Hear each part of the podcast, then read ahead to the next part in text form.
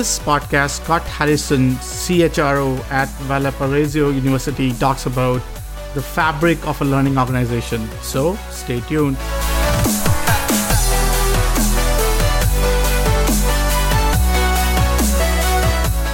So, welcome everyone to another episode of Jobs of Future podcast. Today we have with us uh, Scott Harrison, who is a Chief uh, Human Resource Officer at Valparaiso University. Uh, a brief bio. So, he's an accomplished human resource practitioner, leader, strategic business partner, and change agent. Highly skilled in employee relations, organizational development, interpretation of HR performance metrics, and regulatory compliance. Other key focus areas include total uh, employee wellness, diversity, inclusion, and employee training. And uh, he has a JD uh, in administrative law, labor, and employment law from Thomas Cooley Law School, and BA in communications from Michigan State University. And uh, with that said, Scott, welcome to the podcast. Thank you. It's great to be here. Great. So I think um, so. One thing um, that fascinated me about your profile, and, and we, we talked briefly uh, before this conversation as well, was um, your background is um, in employment law, labor law, and, and administrative law, and and your journey to an institution that has a significant role, uh, if not less, in preparing folks who will impact the, the jobs of future. So if you can walk us through your journey, um, that will be really, really helpful. Certainly, I um, I actually began my my professional career working as an occupational safety uh, manager uh, uh, in a uh, food processing uh, facility, and um, that's really where I started to uh, really understand the relationship between people and the work that they do, people and their and their coworkers or the company that they that they work for. And i wanted to have a uh, a broader scope of influence over uh, over that. And so um, human resources had had really been uh, uh the goal uh, if you will at the time that i that i shortly after i hmm. started my professional career um, I, I went to law school uh, the same way a, a, number of my uh, colleagues would have uh, chosen to pursue their MBA. Um, and the thing that uh, that um, I got out of law school was uh, was really twofold. Understanding the law helps in in understanding the mechanics of working in human resources, but the the problem solving or the problem analysis uh, skills that you develop in law school translate very well into uh, a, a, a, profession that deals with um, that deals with people and and relationships. So uh, that's that's kind of how I I uh, launched my maiden uh, voyage into uh, human resources. Uh, I returned from law school to my employer in a human resources director position. Um, and of course, the learning did, not stop there. Um, my transition to higher education, the higher education industry, um, was was really one of uh, passionate interest. I'd been exposed to higher education uh, through most of my life.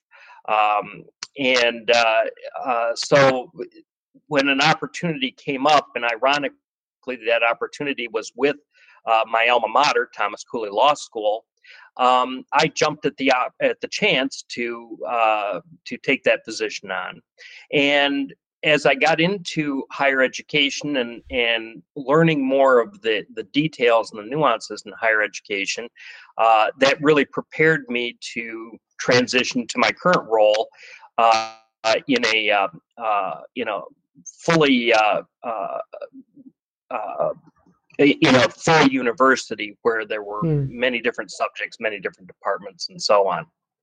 Interesting, and and and if you can walk us through your current role, like what what does really um, uh, a chief human resource officer at uh, a university, what are some of the roles that that what day to day look like? That will be really helpful. We'll resume after a short break. This part of the podcast is brought to you by First Friday Fair, fastest AI powered way to find your next opportunity. Check out the website firstfridayfair.tao.ai and find your next dream job. Let's get back to the podcast. Well, um, very briefly, uh, I I think I describe um, you know my work as as being involved in in all facets of uh, uh, the employment relationships we have with with our employees, whether they are uh, professors, whether they are staff members, uh, working in a particular support department, working in a particular business office. Um, the uh, so it it it ranges uh, it ranges widely. Um, now, what goes into those uh, HR or into those employment relationships um, is influenced by our approach to recruiting, mm-hmm. our strategic plan, um, the uh, uh, the objectives of the university, uh, legal compliance with with uh, uh, both state, federal law, um, administrative laws. Uh, so those those things all influence how we shape the the culture. And in fact, one time I I did a uh, presentation for a uh, student SHRM group. Uh, talking about HR as the keeper of the employment culture. Mm. And so, in a nutshell, that's really mm. what what we do, both the the tactical and the strategic. Interesting. I think couldn't have said any better, I, and, and I do appreciate sharing your perspective there.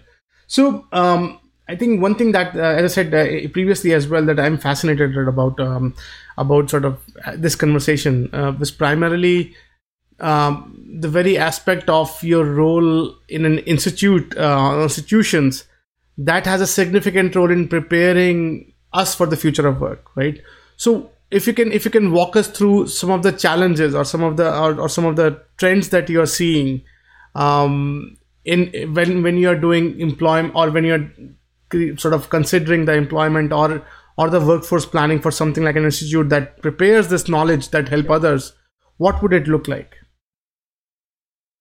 uh, that's a that's a great question and it it it could uh, involve a lot of different uh, uh, a lot of different answers. Let me see if I can eh, kind of narrow it down a little bit.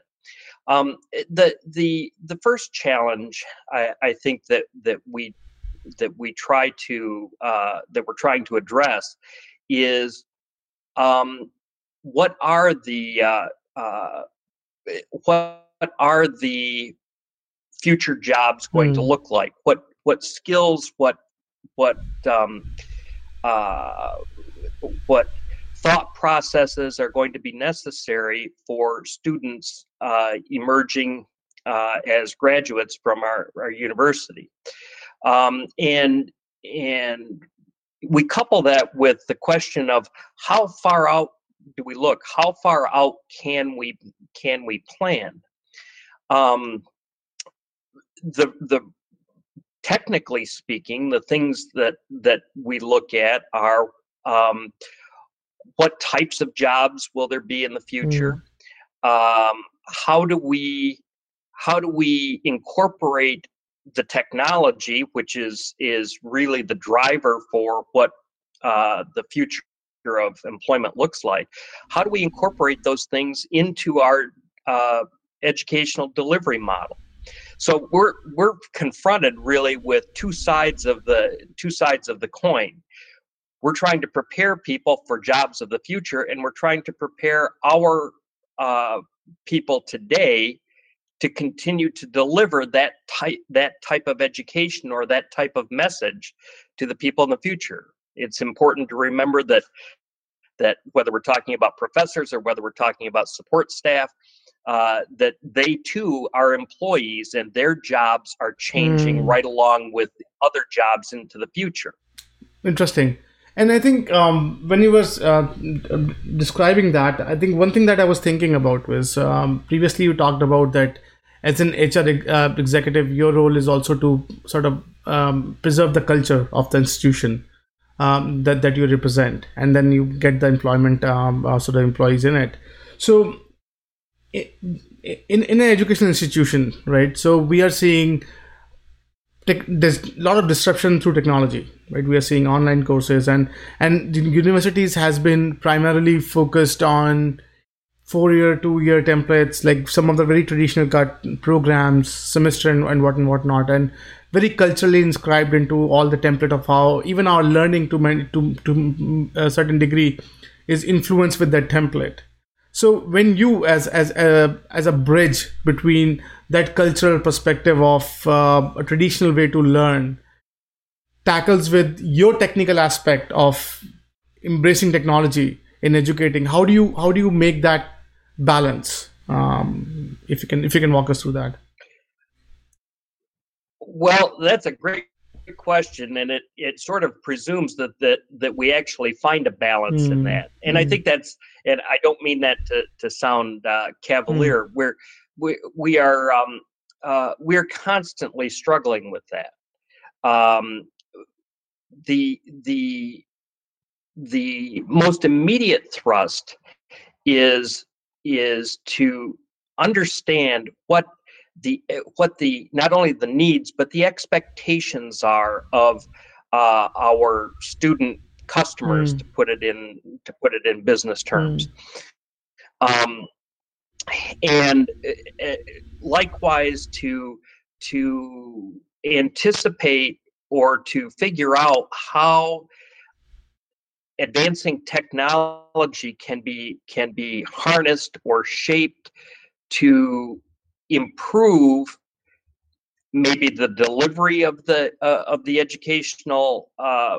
programs maybe to um, uh, more effectively uh, deliver the educational programs uh, and and and I don't know that there's that there's any one answer um, that that any institution is going to settle on. Those are the things that that are debated um, uh, and will be debated into the uh, into the future. Um, uh, the the I think the biggest challenge for many institutions, higher ed institutions, is to overcome um, the the traditional concepts uh, or some of the traditional trappings of uh, of a university uh, or a college.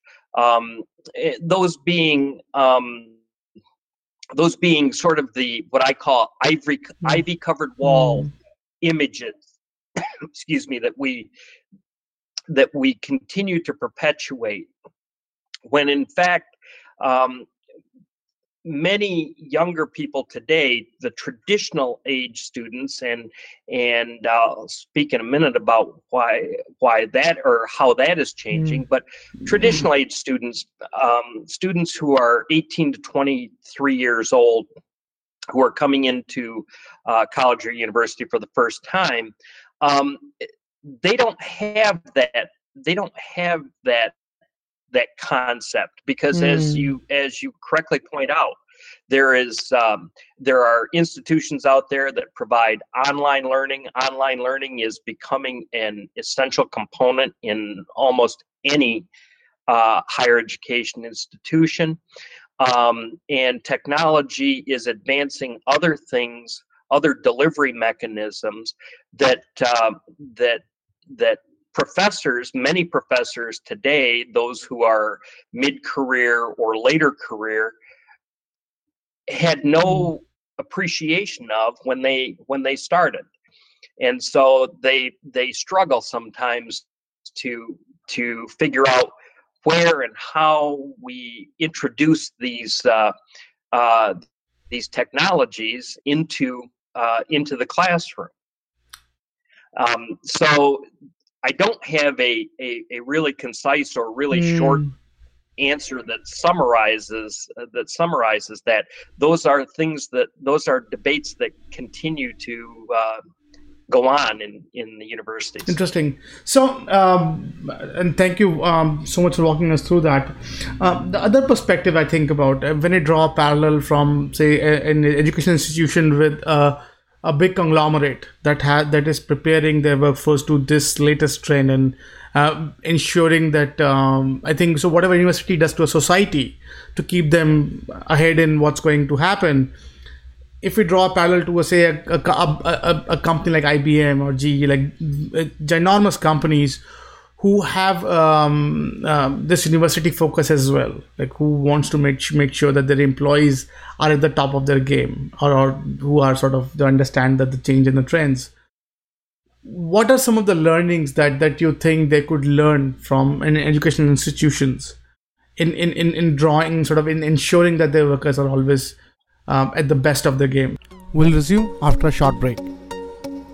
This part of the podcast is brought to you by First Friday Fair, fastest AI powered way to find your next opportunity. Check out the website firstfridayfair.tao.ai and find your next dream job.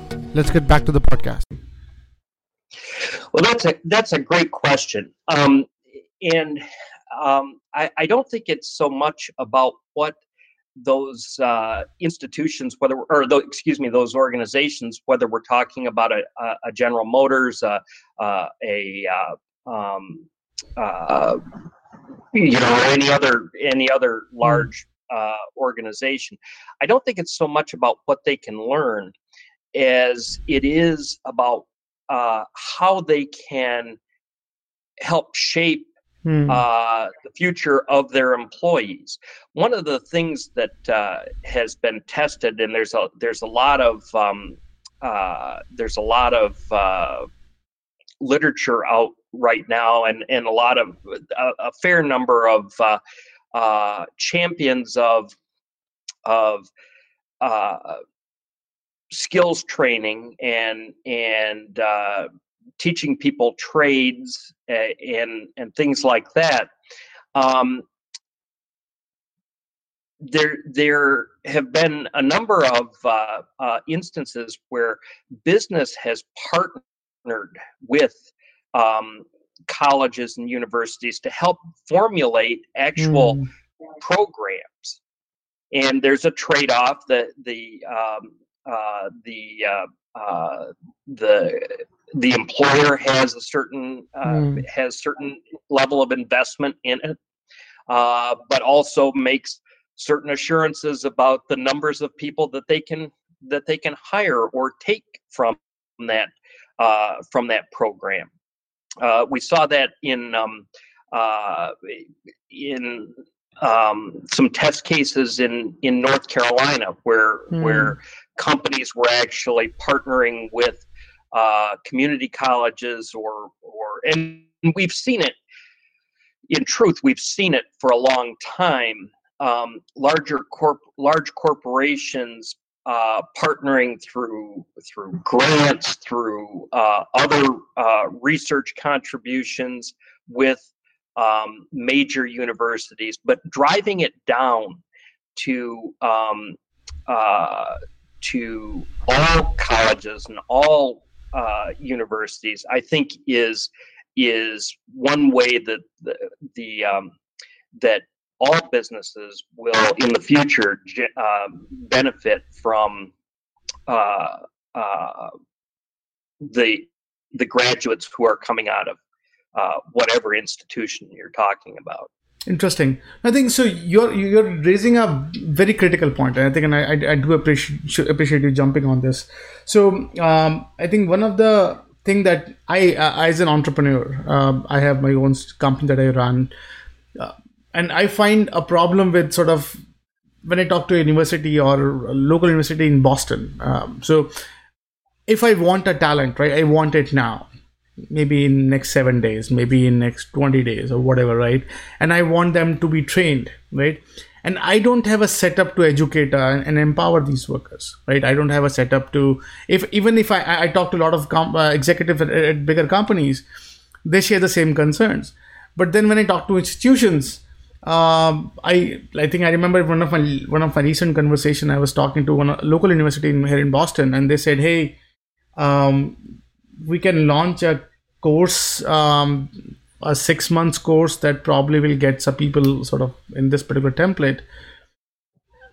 I and i was telling them hey i hope you say that okay because you guys are the maestro uh, in educating people. You understand the education business. You you understand what all techniques and technologies needs to work together to educate and empower a worker but now businesses has to take upon themselves to educate and businesses are lousy when it comes to education they're not in the business of educating right? They're business of executing. So from your vantage point um, what's your perspective number one on that? And number two do you see it happen uh, uh, happening in future where uh, university will be closely aligned with even companies in, in delivering them work or sort of prepared workers uh, in, in some de- in some degrees absolutely. Um, let me let me back up just a little bit in your analysis. Uh, uh, certainly, uh, I think it's fair to say that that most companies um, struggle with uh, training and developing their their uh, their employees. They're not. That's not what they're in business for. Mm-hmm. For one thing. Um, by by and large. Hmm. Um, at the same time, um, there are some very successful examples of hmm. of uh, companies who do educate their employees, corporate universities that that um, educate their employees not only on processes that are important to those particular uh, their particular uh, organization, but even more uh, general processes. You look at Walt Disney World and, and the Walt Disney Institute, mm. um, where, which which can uh, teach about concepts that that translate across industries. Um, McDonald's Corporation and Hamburger U. Um, uh, people who have have gone through those processes that the general sense is going through those educational programs. The general sense is yes, um, they're going to be um, the most outstanding McDonald's employees mm-hmm. uh, and managers and supervisors uh, that that are out there, and they will stay with the organization for potentially their entire career. But those that don't can still use those skills uh, as a um, uh, as a bona fide for their ability to manage in in other types of uh, organizations or other types of uh, uh, companies. Um, it, it, very much depends on who the companies are or where where they want to translate those skills or transfer those skills. Uh, but but nonetheless, those are examples of organizations that mm. that have some outstanding internal training programs. And i do think that that companies need to make assessments about um, what things they uniquely need to train their uh, employees on. There is there's always going to be a component of training uh, with with any employee coming into an organization for the first time um, uh, the question is how much of it will they need how specific does it does the training need to be and so on. But moving further into your uh, into your analysis yes i i absolutely believe that that um, we are going to see a growth in um, uh, partnerships between between colleges, universities, and and private business um, to prepare uh, to prepare future employees hmm. or prepare students to be future employees in those organizations. We'll resume after a short break. This part of the podcast is brought to you by First Friday Fair, fastest AI powered way to find your next opportunity. Check out the website firstfridayfair.tao.ai and find your next dream job. Let's get back to the podcast. Interesting.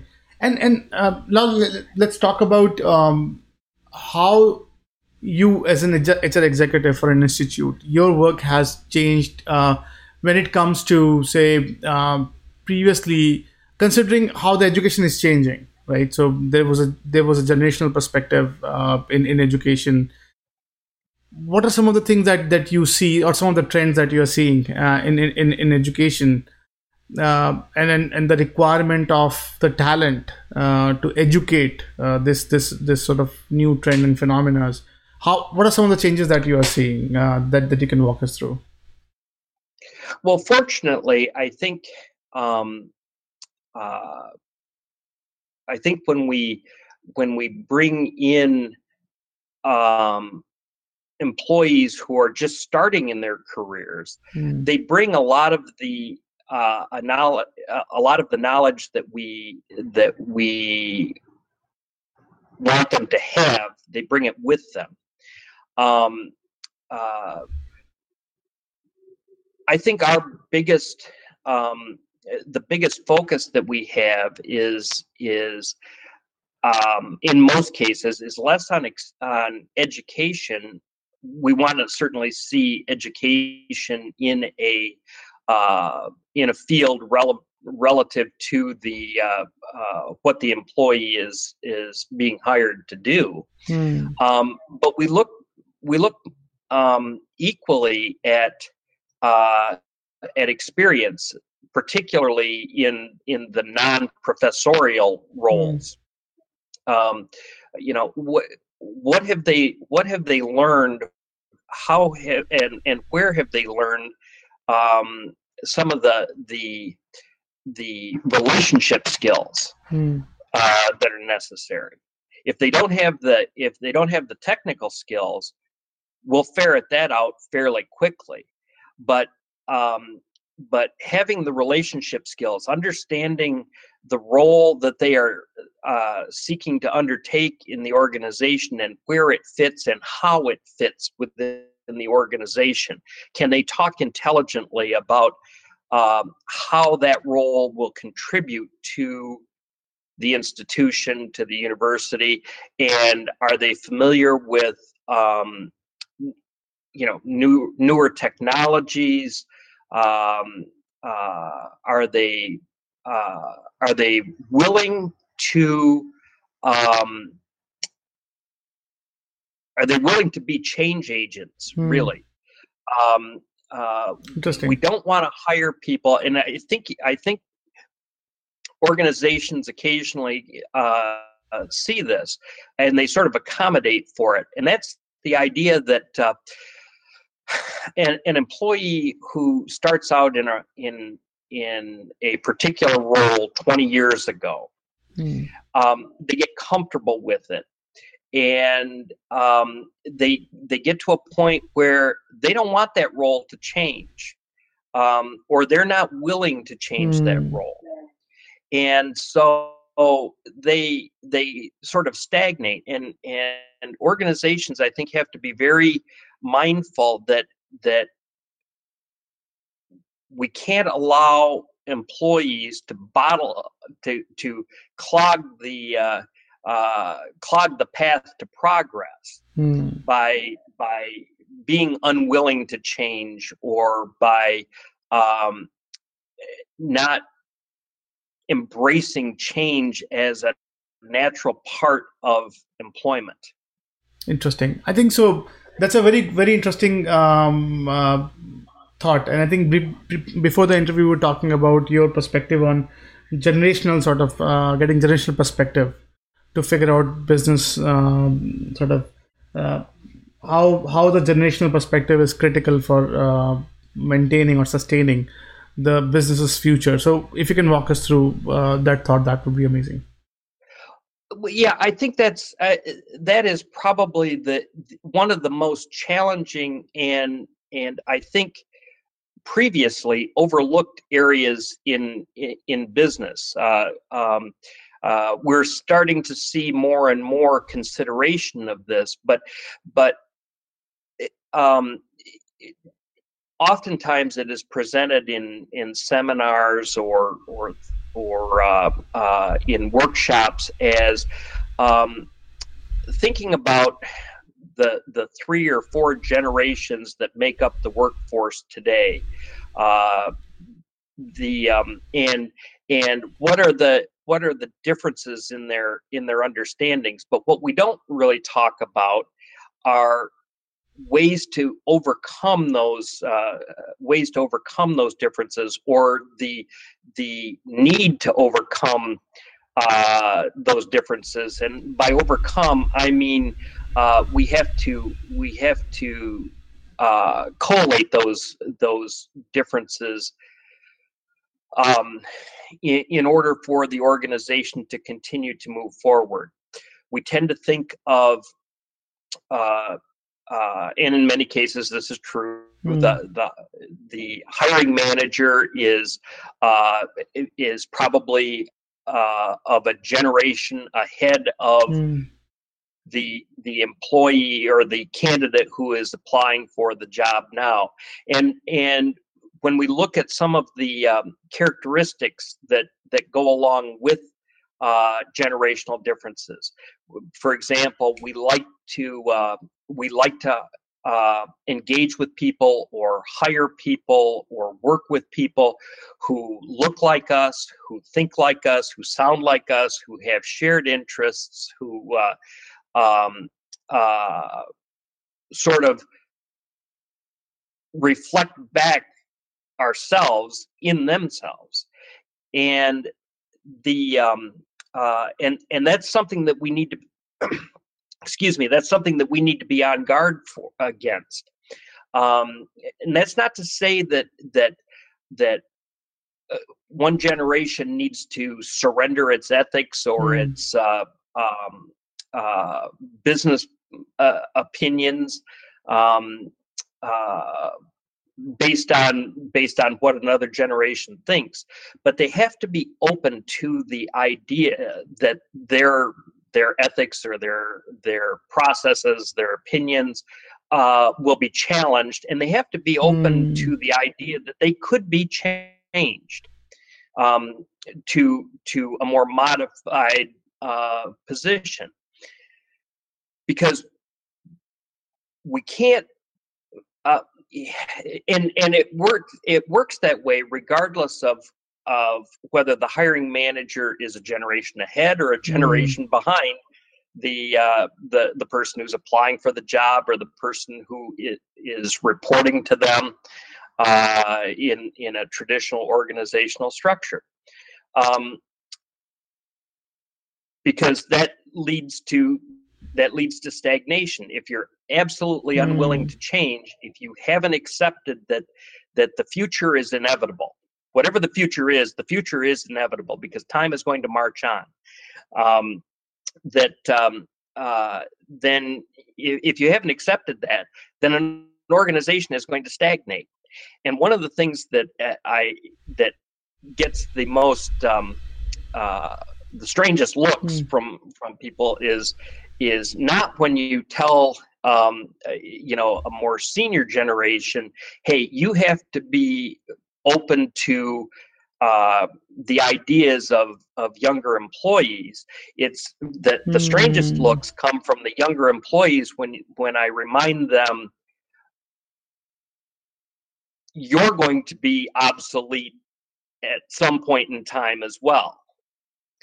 Mm and many of them it, it was a very interesting um, it was very interesting to watch um, uh, mark zuckerberg uh, testify before uh, before the congressional committee uh, because when we to, just to give an idea of how fast time flies and how uh, how the future is is in the next moment mm. the um, when you consider that in 2004 he was 20 years old and he when he launched Facebook and everybody hailed him as as uh, a child prodigy and and and rightly so um, but but today he's 32 years old he's a billionaire mm. he has two kids and he's testifying before a congressional committee of people who are one two or three hmm. generations mm. ahead of him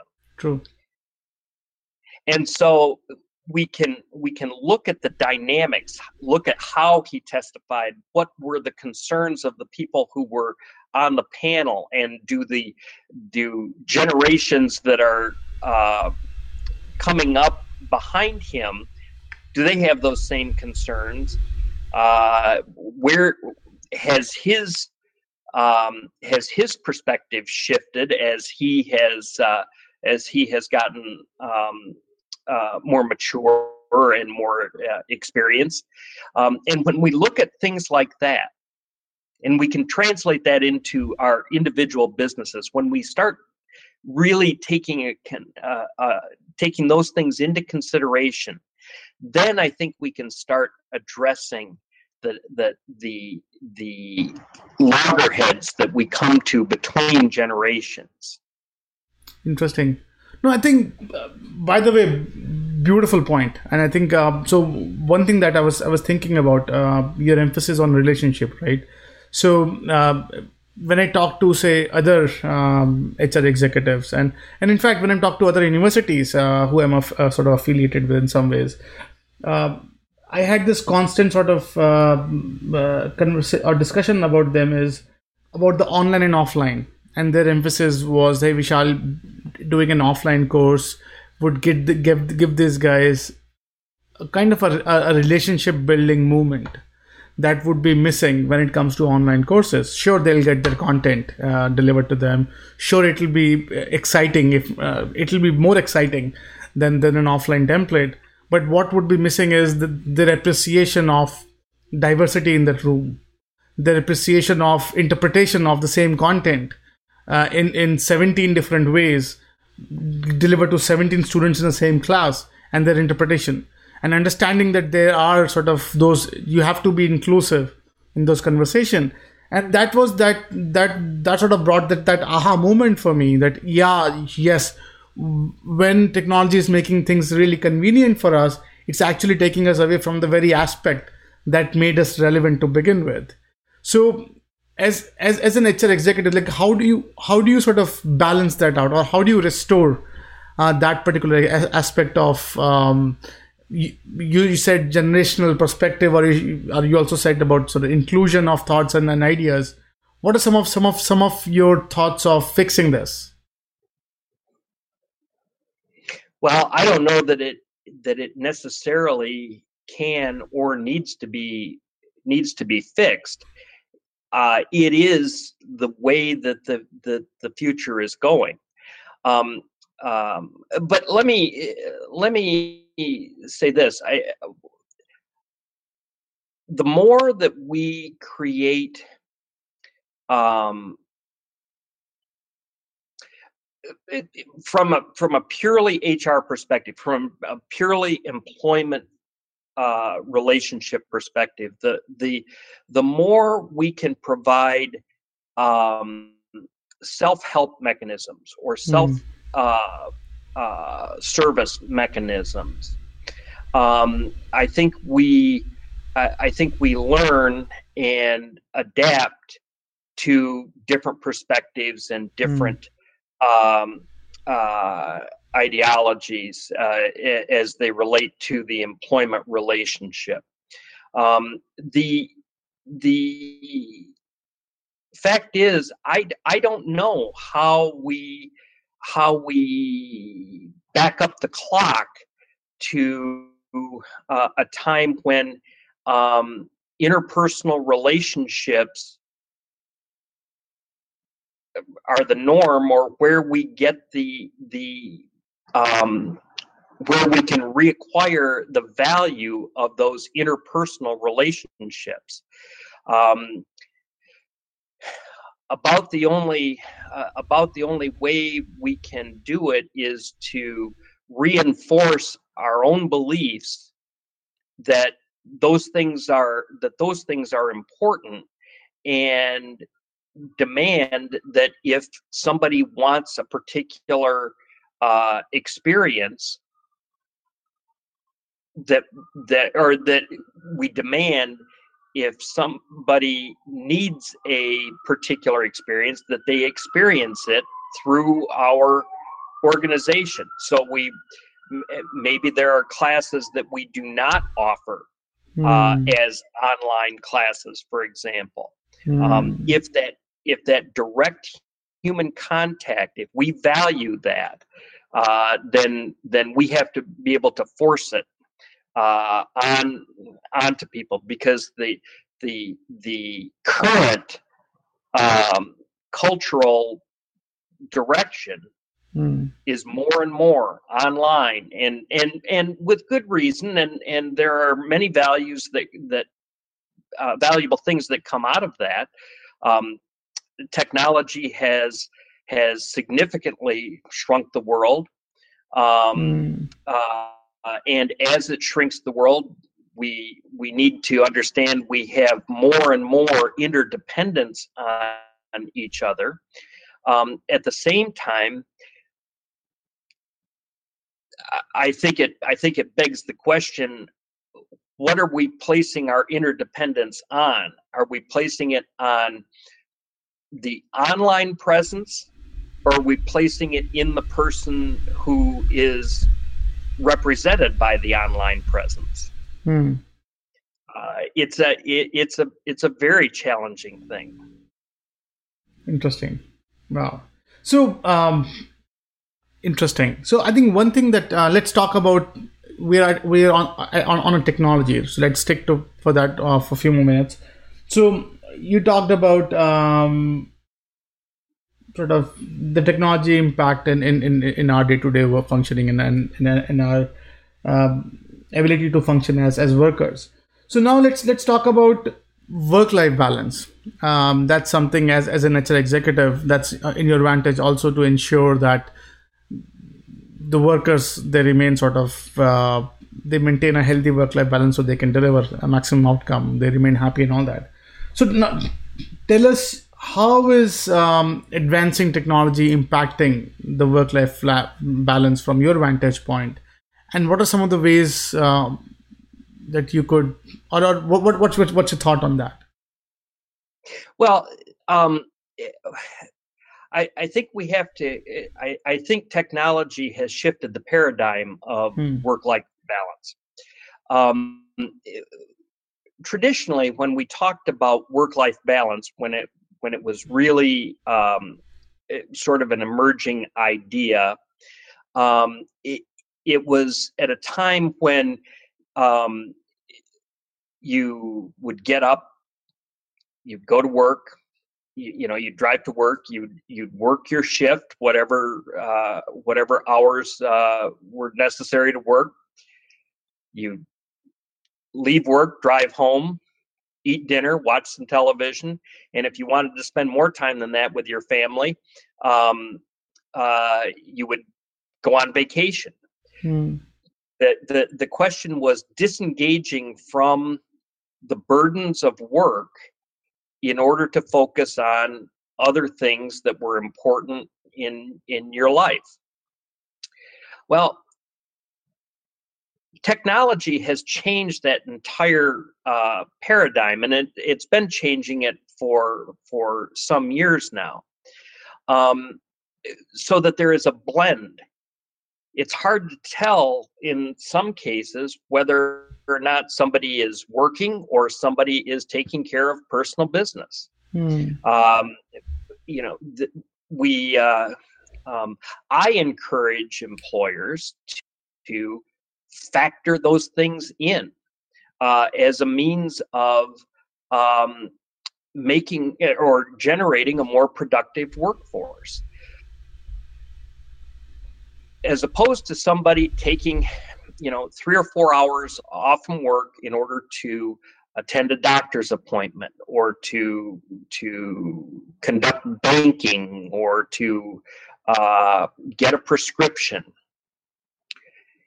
if the if the technology is available for them to get online and do their banking or do um, even some social things for you know, for a few minutes during what would traditionally be mm. called their break period or something like that, then let them do that. Mm. That keeps them in the workplace or it keeps it makes them immediately available when they get that com- when they get that concluded, it makes them immediately available to pick right up where they left off, uh, and and the work the workflow continues. Now that's just one example, but I I what has become the norm today, I think, in in most organizations, is that somebody will be carrying their little smartphone with them. Mm. And so it doesn't matter if I am uh, attending a Tiger ball game on uh, on a Saturday afternoon, or I am traveling on vacation in Europe. I can conduct business hmm. simultaneous mm. with with the uh, uh, with the pleasure, and likewise, I can simultaneously conduct pleasure or personal business at the same time that I'm sitting in the office. So we've we've really lost the um, uh, the the clear distinction mm. between what time is is work time and what time is uh, personal time, and we're taking uh, we're disengaging from work in in shorter in short bursts, mm. interwoven with short bursts of time being engaged with work. Interesting. Now that does Interesting. that does that that doesn't apply obviously to all jobs in all uh, mm. industries, but we are seeing more and more and more of that. Interesting. So, and, good point. And, and yeah. the, the further the further technology advances, we will see that more and more, even in industries that uh, or areas that cannot uh, right now sustain that. Hmm. Manufacturing, for example, um, uh, we will we will achieve a time where um, people will get on their smartphones and um, or some other device and be able to program uh, the the uh, the robot at their workstation hmm. to perform some work. Interesting, interesting. So, um, great. So, on that, on, on sort of how the impact of technology and it's impacting how we work at Function today, I definitely want your perspective on an interesting thought. So, uh, and the thought is, um, does HR owns the employability of its workers? So if suppose right now we know technology is changing rapidly, it's everything is going under disruption, right? So if I, I get employed uh, in a company and very soon I became obsolete. So who should be? So does HR um, ensures that I as an employee remain employable uh, whether I'm working or not? So what, what's your perspective on that? Well, I, I, the, the the first thing that I would say is it it depends on what aspect of you is becoming obsolete. Hmm. Um, we we will. My hope hmm. is that we will all, always have um, a need for knowledge workers, and hmm. that and that knowledge workers will be the the jobs of the uh, uh, of the future. In other words, mm. they they will um, what they will bring to the table is an understanding of uh, some things that that that technology cannot substitute for um, assessing quality um, uh, assessing changing dynamics in um, in the marketplace um, assessing um, uh, the you know momentary changes that are hmm. necessary in output for example um, so to the extent we don't make the human mind obsolete hmm. um, there is no question but what the physical the physical work uh, will increasingly be uh, reduced. Hmm. Interesting. And uh, so we're almost at the tail end of the conversation. So I want to spend some time um, on your position, and and, and then and, and, and personally you. So let's let's talk about um, being a CHRO in an education institute. So, mm-hmm. from your vantage point, what are some of the tenets or some of some of the successful tenet that has that is helpful for us HR HR leader when it comes to running either uh, a, a U of a big corporation or an educational institute? I think regardless of, of the type of organization that you're that you're working with, um, you you have to develop uh, both an understanding and a perspective that looks at the organization holistically. Uh, that that it's not just a bunch of components that have been thrown together or a bunch of people that have been thrown together, uh, but they are all interrelated. Um, uh, I think it's extremely important to be a a an active listener hmm. uh, and to to open yourself up to new ideas and new perspectives, as well as questions and challenges uh, to the way things are are being done or the way things are are um, the way things are working. Um, and all that really can be summarized as I think one of the one of the most important characteristics is that you don't want to be the smartest person in the room even mm. if you mm. are the smartest person in the room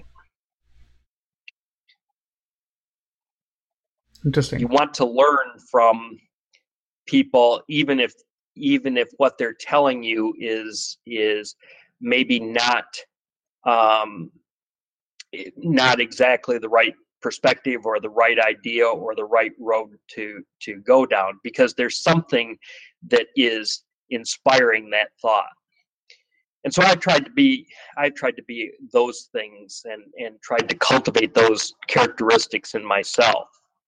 Interesting. So uh, and so one more thing that I, I i want a perspective on on on your role um, is your uh, ability or your, your ability to respond to innovation right? So hr is a role that's very very closely tagged with the culture preserve and protect the culture of, of an institution or an organization. And from there on bring that and then use technology uh, to empower uh, the future or sort of create sort of better horizon for the company.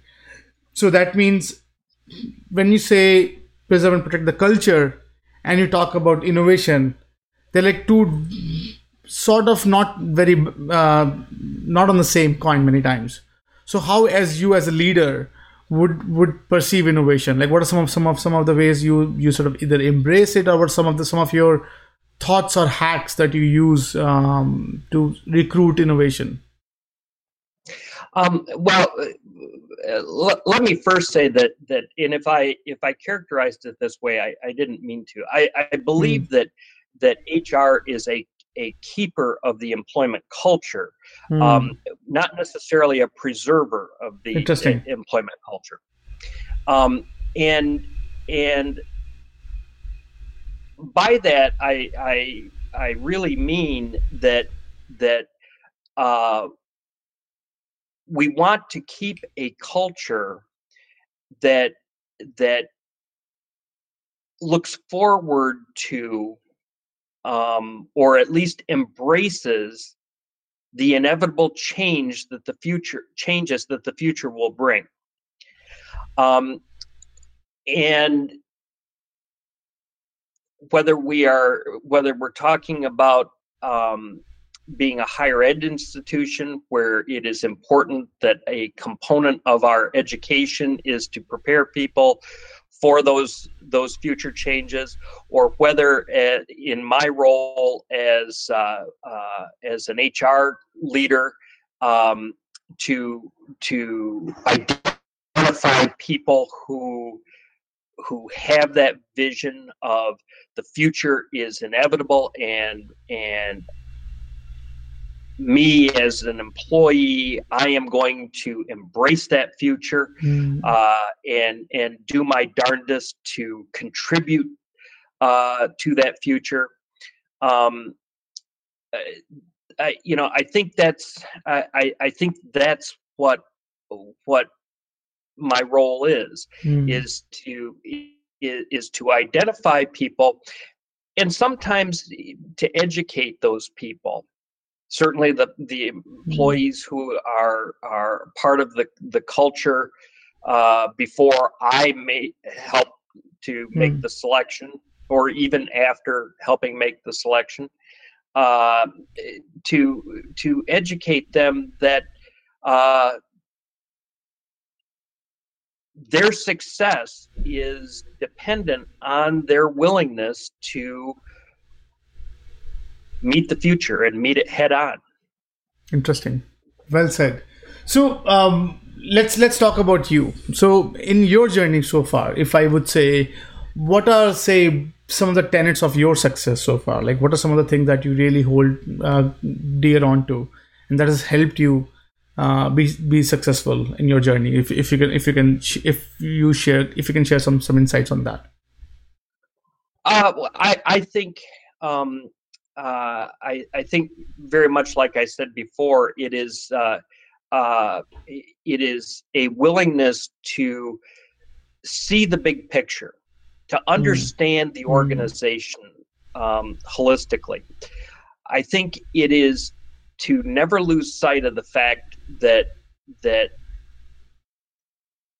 my objective or the objective of my department is to work with people and um, uh, at the end of uh, any work work process uh, project whatever it's about the people and the relationships that they have with each other interesting that defines that defines the success of the organization. I also recognize my own limitations. The limitations of my knowledge or the limitations of of of my experience. And and never lose try or try to never lose the opportunity to learn from somebody who does have those experiences or does have insights on a particular on a particular issue. So i think that the the key to success and i, I would say that that's true for for most people. Hmm. The key to being successful is is to understand that that uh, you can't be it all, and you don't have the final say. Interesting. So one more thing we ask all of our guest um, speaker is about their favorite read, uh, any particular book that they recommend our, our listeners and viewers. Uh, do you have any recommendation that you want to share with us? I, I one of the one of my one of my favorite books, and I refer to it um, uh, fairly often, is uh, is called Lincoln on Leadership uh, by uh, Donald Phillips. What's interesting about that is that um, uh, in in Lincoln's time, I, I think you I think you first of all begin to understand that problems are problems are problems no matter what generation those problems are occurring. Some problems are just bigger than others. You know, having a ha, running a country in the middle of a civil war is is usually a bigger problem than which tie do I wear today. Um, but what what's really what's really interesting about that is that Lincoln himself recognized uh, the the value and importance of relationships and his role in those relationships, in developing those relationships, in um, uh, cultivating them, uh, and in and in some cases in exploiting those relationships. Um, mm. Extremely, uh, I think, extremely important um, uh, concepts if you read between the lines of of of that book. Interesting. Interesting. So uh, with that, uh, we're at the end of the conversation, and and Scott, um, thank you so so much for being so candid and so open with your time and and and walking us through your journey, walking us through some of the interesting perspectives of uh, creating a learning organization, what all it takes, and what are sort of the fabric of that. Uh, before we part ways, I, def- I certainly want uh, your closing remark for our listeners and, and, and, and viewers who are listening to this conversation. What would they take away uh, from, from, from, from whatever they have heard so far? To all of you out there, the future is a big, dark, sometimes scary room. Mm. Don't make me go in there alone that's what I would leave you with. Nice, nice. That's intense. Beautiful. Uh, with that, Scott, uh, thank you so much for your time. You're always welcome back on the podcast uh, uh to share your journey. Wish you nothing but success in your role, and we would be looking um, looking forward to some interesting work from your your end as well. And thank you so much. Well, thank you, Vishal. This has been a tremendous pleasure, and I wish to you and and all of the participants in your uh, site the same thing. Uh, much success and uh, courage as you uh, as you move forward. Thank you. I thought I was sick of home, but actually I was homesick. Never really knew that I would have to grow up so quick. I'm so uncomfortable, don't know anybody here. Just a couple dudes that I met once, that's it. That's it. And I go into the booth feeling nervous. Got butterflies in my stomach like I'm so worthless. Is the mic on? I don't know how to work this. Inside I'm breaking down, I hope I'm not up on a